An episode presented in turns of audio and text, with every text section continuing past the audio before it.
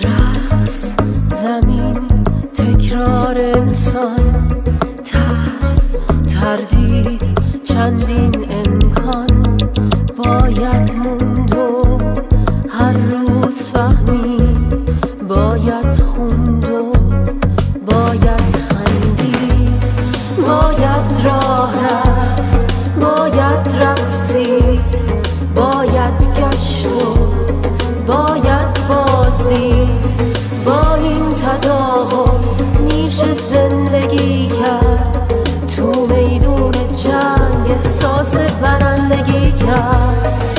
تکراری ما بس میشیم. گاهی شجاعی یا بنده ترس میشیم. ما میچرخیم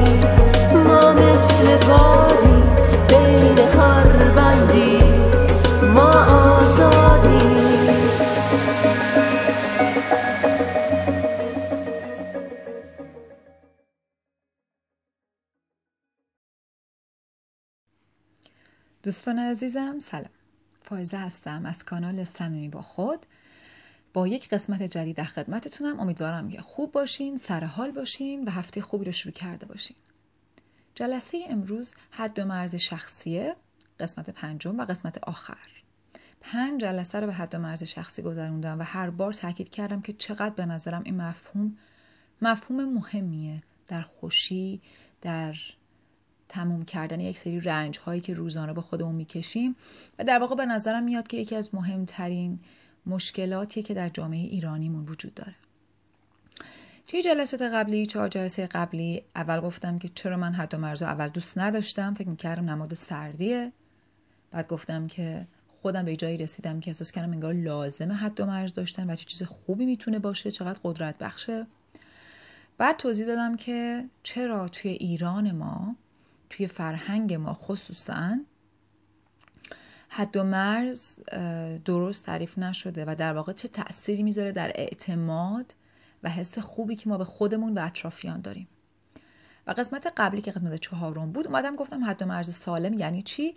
ولی بیشتر با اپروچ و رویکرد تئوریک بهش نگاه کردم.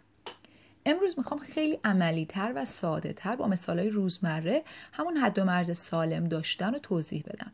بگم که چه قوانینی باید برای حد و مرز سالم داشتن رعایت بکنیم و در واقع فردی که حد و مرز سالم داره چه جوریه چه شکلیه.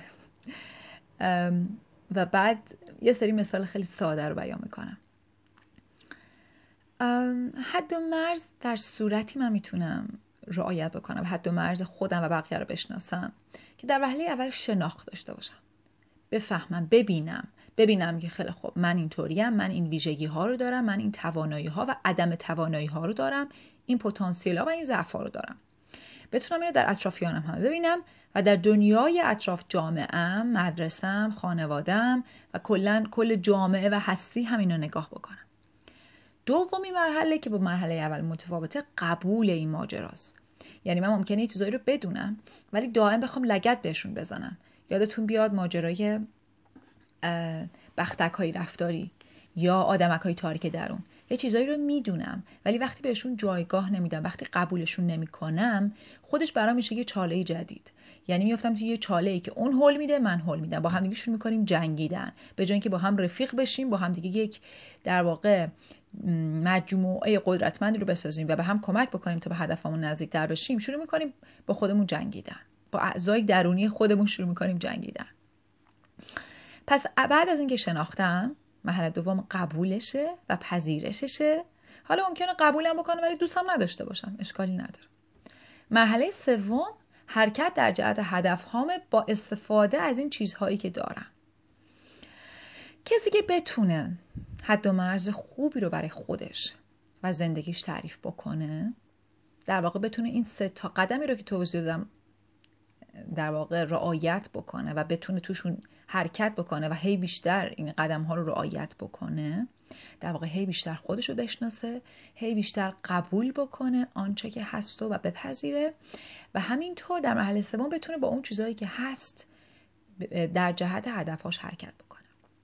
این آدم یه آدمی که دو تا پاش تو زندگیه. منظورم از دو پا تو زندگی بودن چیه؟ خیلی از اوقات واژه present یا حضور داشتن در لحظه به معنای واژه‌ایه که خیلی توی ادبیات زن و مدیتیشن استفاده میشه. یعنی اینکه من در یک لحظه با تمامیت حضور داشته باشم. وقتی که من حد و مرز خوبی داشته باشم می‌تونم با تمامیت توی لحظات باشم با دو پا هستم. یعنی مثلا الان که دارم ویدیو ضبط می‌کنم با تمام وجودم اینجا. یه بخشیم نمیگه. وای الان دلم نمی‌خواست این کار می‌کنم الان می‌خواستم اون کار بکنم. یه بخش دیگه یه جا دیگه باشه. حواسم انگار جاهای مختلف نیست. متمرکزم روی اون کاری که دارم می‌کنم. هستم اون جایی که هستم. نصفم یه جا دیگه نیست. نصفم یه جا دیگه. پس در واقع حضور بیشتری دارم بیشتر پرزنتم بیشتر می‌بینم بیشتر حس می‌کنم بیشتر جزئیات رو نگاه می‌کنم. بهترین مثالش کیان؟ بچه ها بچه ها حضور دارن. بچه ها نصفشون اینجا نیست نصفشون یه جا دیگه. بچه ها همیشه به تمامیت توی یه ماجرا هستن توی یه لحظه هستن. آدمی که حد مرز خوبی داشته باشه پرفکشنیست نیست. و آدمی که پرفکشنیست باشه نمی‌تونه حد مرز شخصی خوبی داشته باشه. این خیلی مهمه. به خاطر اینکه پرفکشنیست بودن یکی از مهمترین ویژگی های جامعه ماست. به خاطر اینکه کسی که حد و مرز خوبی داشته باشه یعنی از ماجراها با خبره شناخت داره. یعنی خودشو گول نمی‌زنه که بگه چیزا باید طوریه باشه. میگه چیزا اینطوریه و من در این لحظه اینجام. اوکی شاید بخوام تغییرش بدم ولی الان اینجام. و واقع گراست. و واقع گرا بودن به این شکل با پرفکشنست بودن متضاده. کسی که اینطوری زندگی بکنه با حد و مرز هی آگاهی بیشتری تو زندگی روزانش میاره. آدم خوشحالتری میشه آدم ریلکستری میشه. آدمی که اعتماد راحتتری به خودش و بقیه می‌کنه. فکرش کمتر درگیر چیزای مختلفه چون به خودش اعتماد داره که وقتی ماجراهایی از راه برسه اون موقع می‌تونه حلش بکنه. لزومی نداره از دو روز پیش به یه ماجرایی که قرار بعدا اتفاق بیفته فکر بکنه. این آدم احساس قدرت داره. قدرتمند در درونش. می‌دونه که چیزایی رو که بخواد می‌تونه عملی بکنه.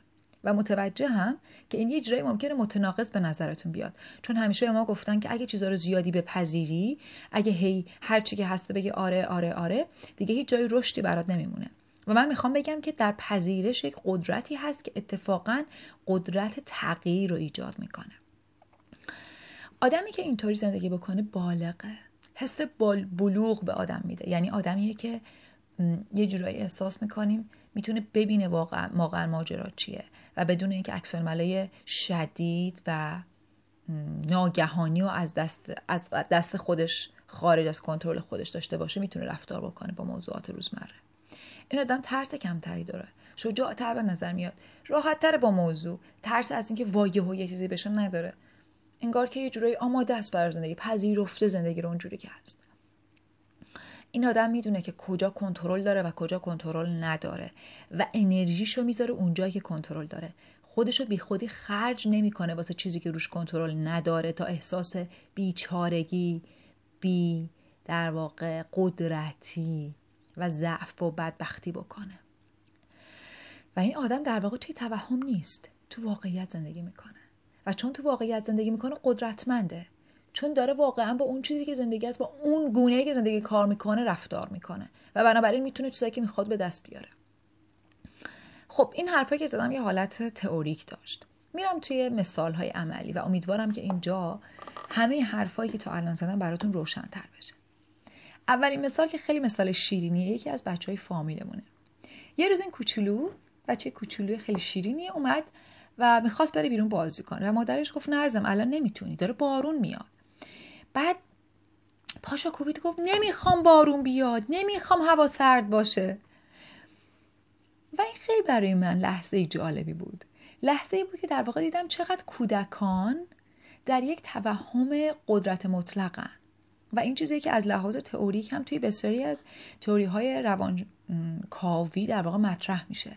اینکه کودک یا نوزاد در واقع وقتی به دنیا میاد چون ادراک درستی از اون گونه که دنیا کار می‌کنه نداره تصور قدرت مطلق داره. اینکه همه چی میشه عوض کرد.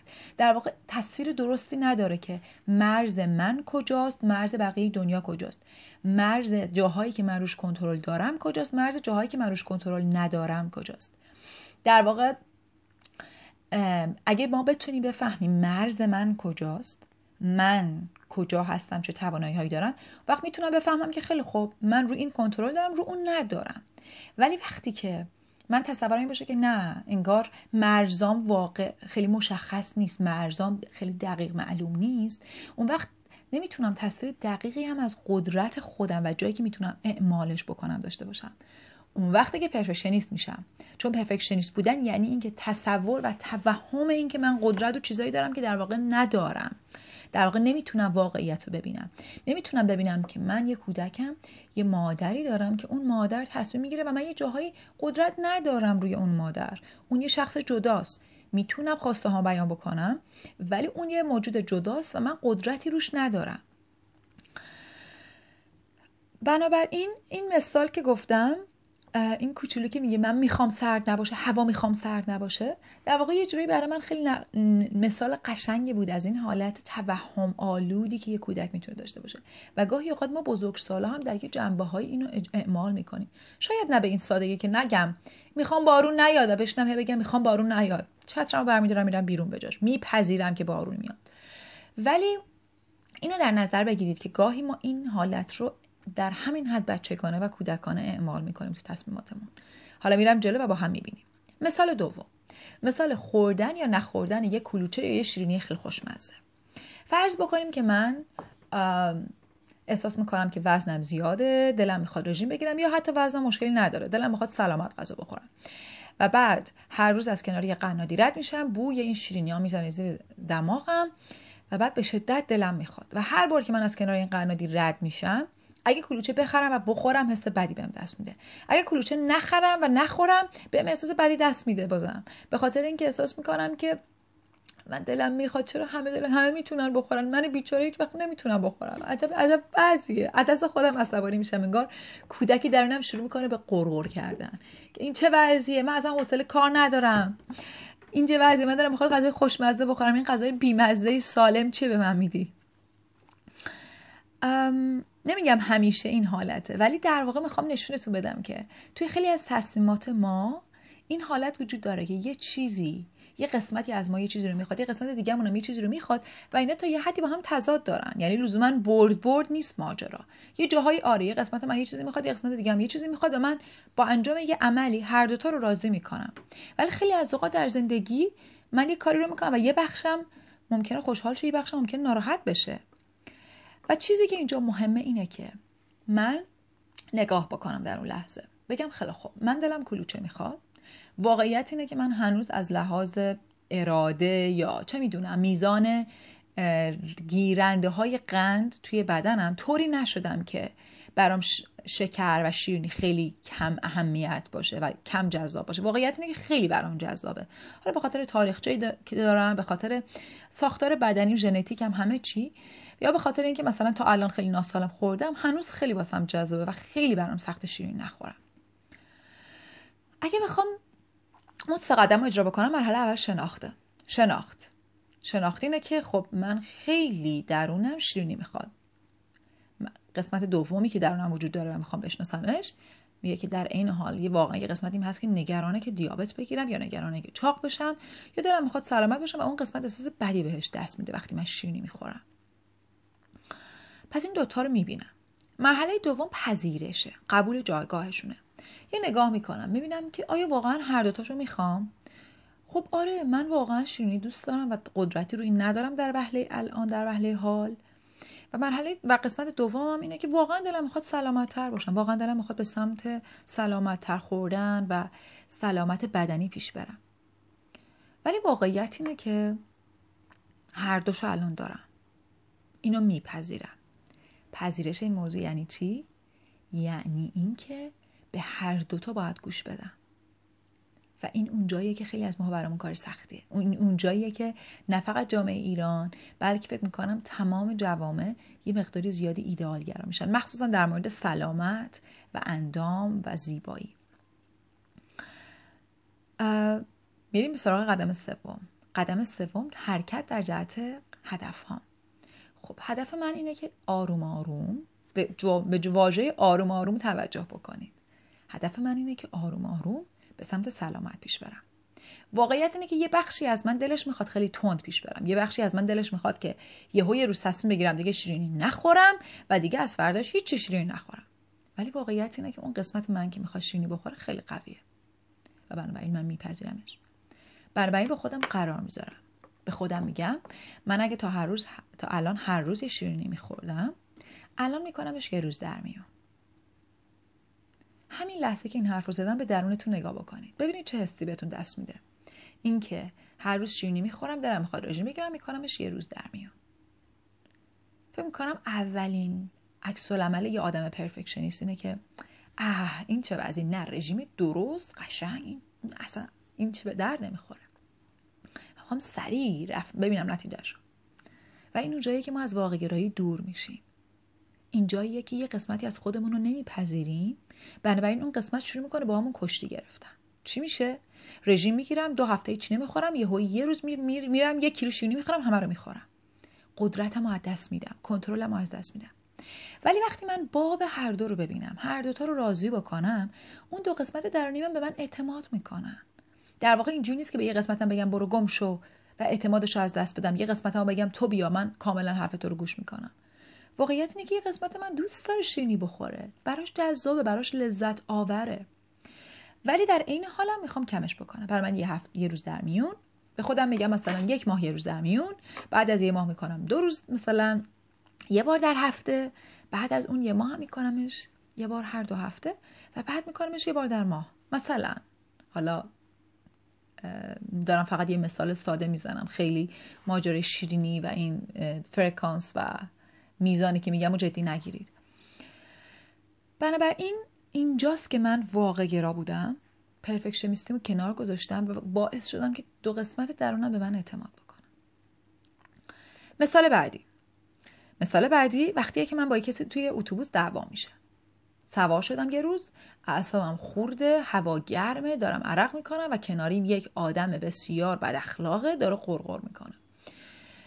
در اون لحظه یه قسمت من می‌خواد نایس و مهربون باشه و بد اخلاقی نکنه چون از خودم بدم میاد وقتی بد اخلاقی می‌کنه ولی قسمت هم داره اعصابش خورد میشه از قرقر این آدم و دلش می‌خواد داد بزنه که خانم جمع کن آقا جمع کن مثلا چه وضعیه؟ خودت مشکل داری و یه سری دعوا بکنه و بیام از اتوبوس بیرون و اعصابم خورد باشه.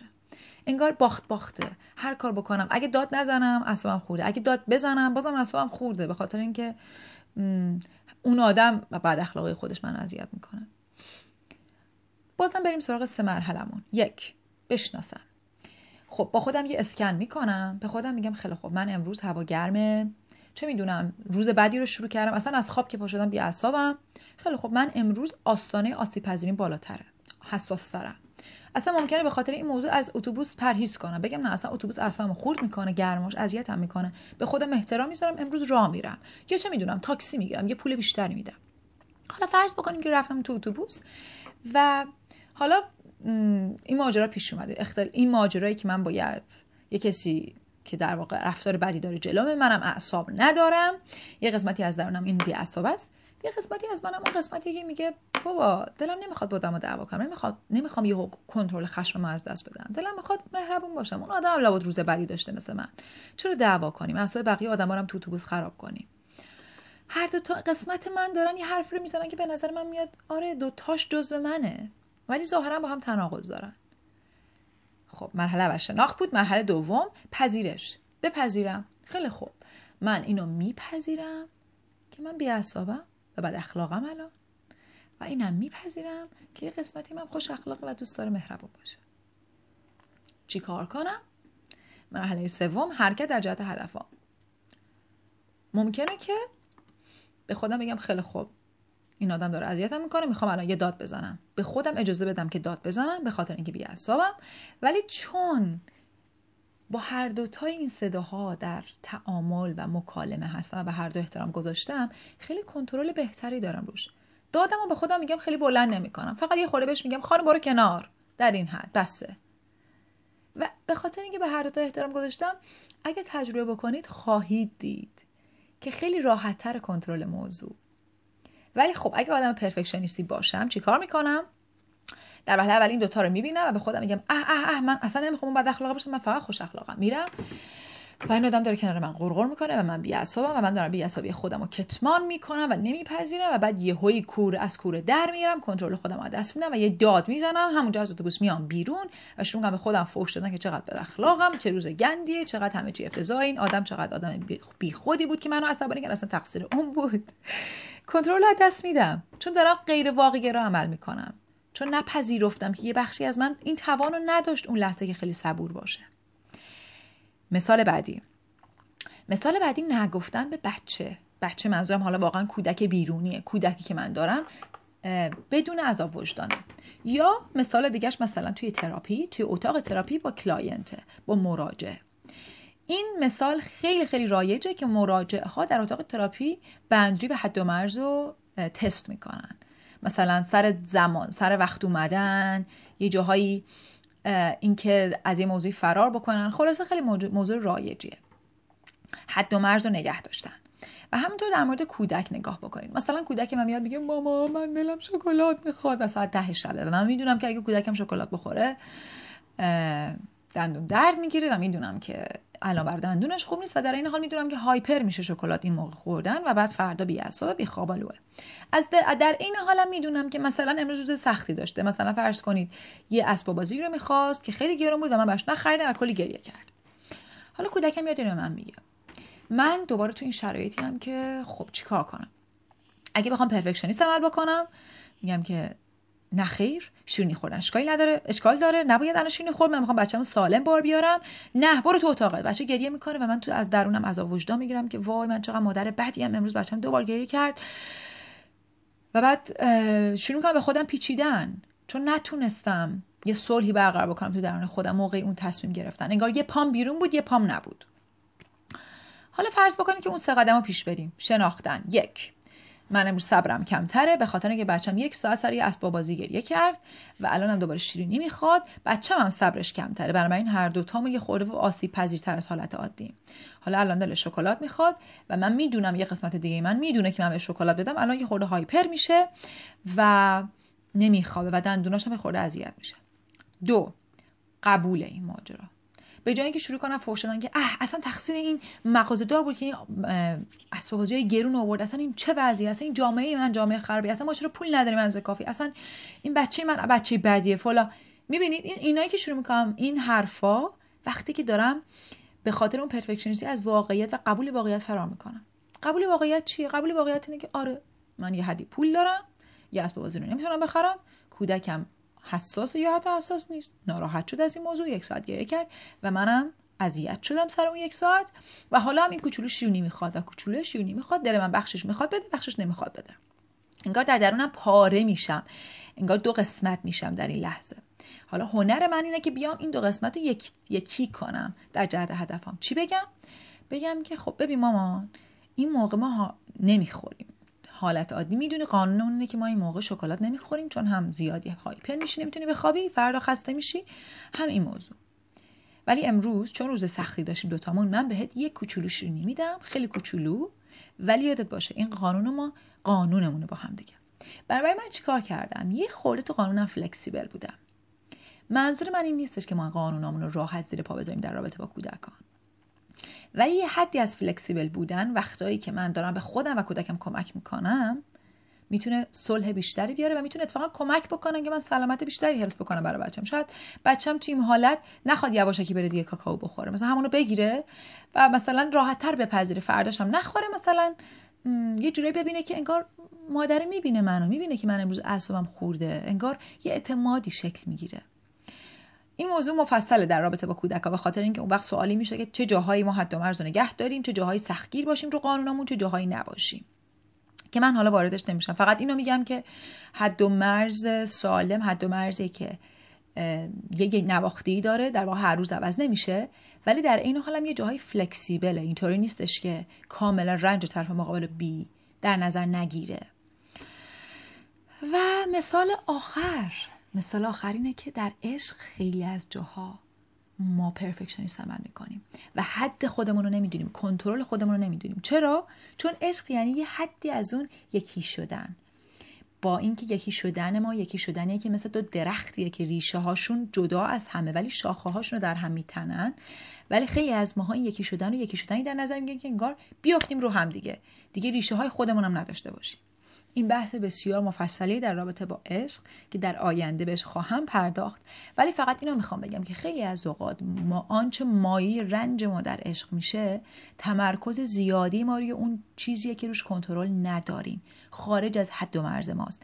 آن چیزی است که من نیستم. من تمرکز می‌کنم رو اون چیزی که من نیستم و می‌خوام اونو عوض کنم. اگه اون آدم این کار بکنه اگه اون آدم این کار بکنه میشونم یک روز به این فکر می‌کنم. و این فقط از دست دادن انرژیمه. از درون سوختن بدون اینکه واقعا تغییری بتونم بدم. در واقع انگار برای خودم کر نمی کنم که بهترین کاری که می‌تونم برای خودم بکنم چیه. ببخشید کر نمی کنم یعنی برای خودم مواظب خودم نیستم. خب صحبت اینجا تموم می‌کنم فقط دعوتتون می‌کنم. در در واقع کمکی که می‌تونید به خودتون بکنید با استفاده از این پنج تا صحبت که به این فکر بکنید که چه جاهایی اول از همه خوب واقعیت رو نگاه می‌کنید چه جاهایی دلتون نمی‌خواد یه واقعیتی رو ببینید. مثلا یه چیزی تو اعصابتون خورده به خودتون اصلا نمی‌ذارید نگاش بکنید. به خودتون میگید نه نه نه من اصلا اون احساس ندارم. چه جاهایی کتمان می‌کنید چه جاهایی با واقعیت روبرو میشید. دوم چقدر براتون راحت واقعیت رو بپذیرید. چقدر پرفکشنیستین. چقدر براتون راحته که بگین خیلی خوب من انقدر پول ندارم ولی انقدر که دارم. نمی‌تونم اونو بخرم ولی کمترش که می‌تونم بخرم. و سه چقدر این هنر رو دارید که بتونید این تیکا پاره های درونتون رو یکی کنید و کاری رو که بهترین کار براتون تو اون لحظه برای خودتون انجام بدین. امیدوارم که خوب باشین. استفاده کرده باشین از این حد و مرز شخصی و این حد و مرز شخصی بارها و بارها در صحبت های آیندهمون خودشون نشون خواهد داد. به خاطر اینکه مهمترین مفهومیه که به نظر من می‌تونیم به خودمون کمک بکنیم که در دنیا خوشحال باشیم و در واقع در رابطه با آدم ها بتونیم حد سالمی رو نگه بداریم. خوب باشین هفته خوبی داشته باشین. خدا حافظ ما آگاهی ما می‌خواهیم ما می‌دانیم ما میمانیم ما تکراری تکرار یک انسان ما سهم داریم از دنیا به یک سال